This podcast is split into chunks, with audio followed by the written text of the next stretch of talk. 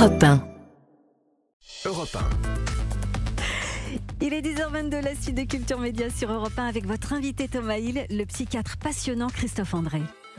Il y a des passages étonnants euh, dans votre euh, livre S'estimer et s'oublier. Vous parlez par exemple de nudité, euh, parce que c'est un abécidaire, un abécidaire, je ne l'ai pas dit, et donc il y a, il y, a, il y a la lettre N, le mot nudité. Et vous expliquez que le naturisme, en général, augmente l'estime de soi, Ah, alors qu'on aurait pu penser que se mettre à Mmh. poil, euh, ça, ça expose nos complexes, et bah pas du tout. Ouais, ça c'est passionnant. Alors bon, tout le monde n'arrive pas hein, à se mettre tout nu sur la plage comme ça dans un lieu de vacances, mais ce qu'il faut comprendre, c'est que le naturisme n'est pas le nudisme. Ouais. Le nudisme, c'est voilà, j'ai une petite occasion, il fait soleil, il n'y a pas grand monde, je, je- je- je me mets à poil et puis je, je bronze un peu mes fesses. Le naturisme, c'est se mettre nu et puis avoir une vision du monde. Voilà, aimer la nature, considérer que tous les corps sont respectables, estimables, regardables. Et c'est cultiver une sorte de bienveillance finalement envers les défauts physiques. Parce que quand vous faites du, du naturisme ou même du nudisme, vous voyez bien que les corps, c'est pas comme les corps des réseaux sociaux, les corps de la télé, Mm. les corps du cinéma. Avec les corps, ouais. bah, ils ont des défauts. Et que les gens qui sont à l'intérieur de ces corps euh, n'en sont pas quand même moins sympathiques. Quoi.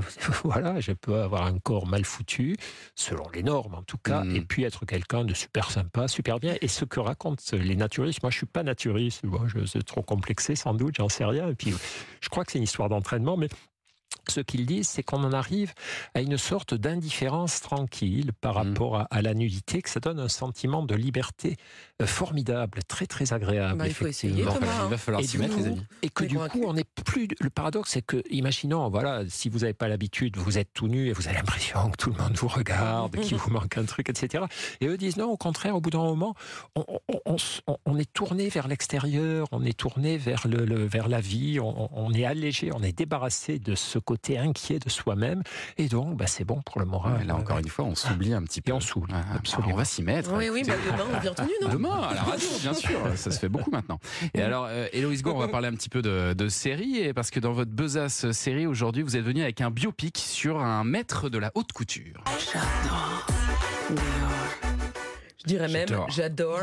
Christian Dior. C'est en tout cas ce qu'on ressent euh, devant l'élégante série de New Look euh, qui raconte une partie de l'histoire de ce grand couturier français, un homme touchant et courageux, avec un casting très très chic, hein, euh, avec entre autres John Malkovich, Glenn Close, Juliette Binoche. Cette série a beaucoup d'allure. Alors ce qui est intéressant, contrairement aux autres fictions euh, sur des grands couturiers, en ce moment il y a Balenciaga euh, sur Disney+, et Kaiser Karl aussi qui va arriver. Et Celle-ci, cette fiction s'intéresse moins aux créations de Dior qu'à ses choix moraux parce que l'intrigue se déroule pendant et juste après l'occupation de Paris par les nazis. Êtes-vous toujours fier de la révolution que vous avez lancée? C'est une partie de la vérité. Mais il y a toujours une autre version de l'histoire, et cette vérité-là n'a pas été racontée.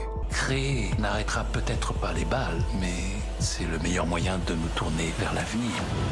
C'est donc surtout de la mode au cœur de la guerre dont nous parle cette série, avec les dilemmes que ce sujet soulève. Faut-il accepter de créer des pièces pour les nazis afin de faire survivre sa marque? Euh, Cette question torture euh, l'esprit euh, de Christian Dior. D'un côté, il doit continuer à gagner sa vie pour lui et sa petite sœur Catherine, mais d'un autre, il accepte d'héberger les amis résistants de Catherine à ses risques et périls. La sœur de Dior est finalement envoyée dans le camp de Ravensbrück. D'ailleurs, la série s'attarde beaucoup sur l'histoire assez méconnue de cette femme. Et cette série, elle parle pas seulement de Christian Dior. hein. Et non, bien sûr, parce que le parcours de ce créateur rime avec ceux d'autres grands stylistes comme Pierre Balmain, euh, Cristobal Balenciaga ou encore la redoutable Coco Chanel.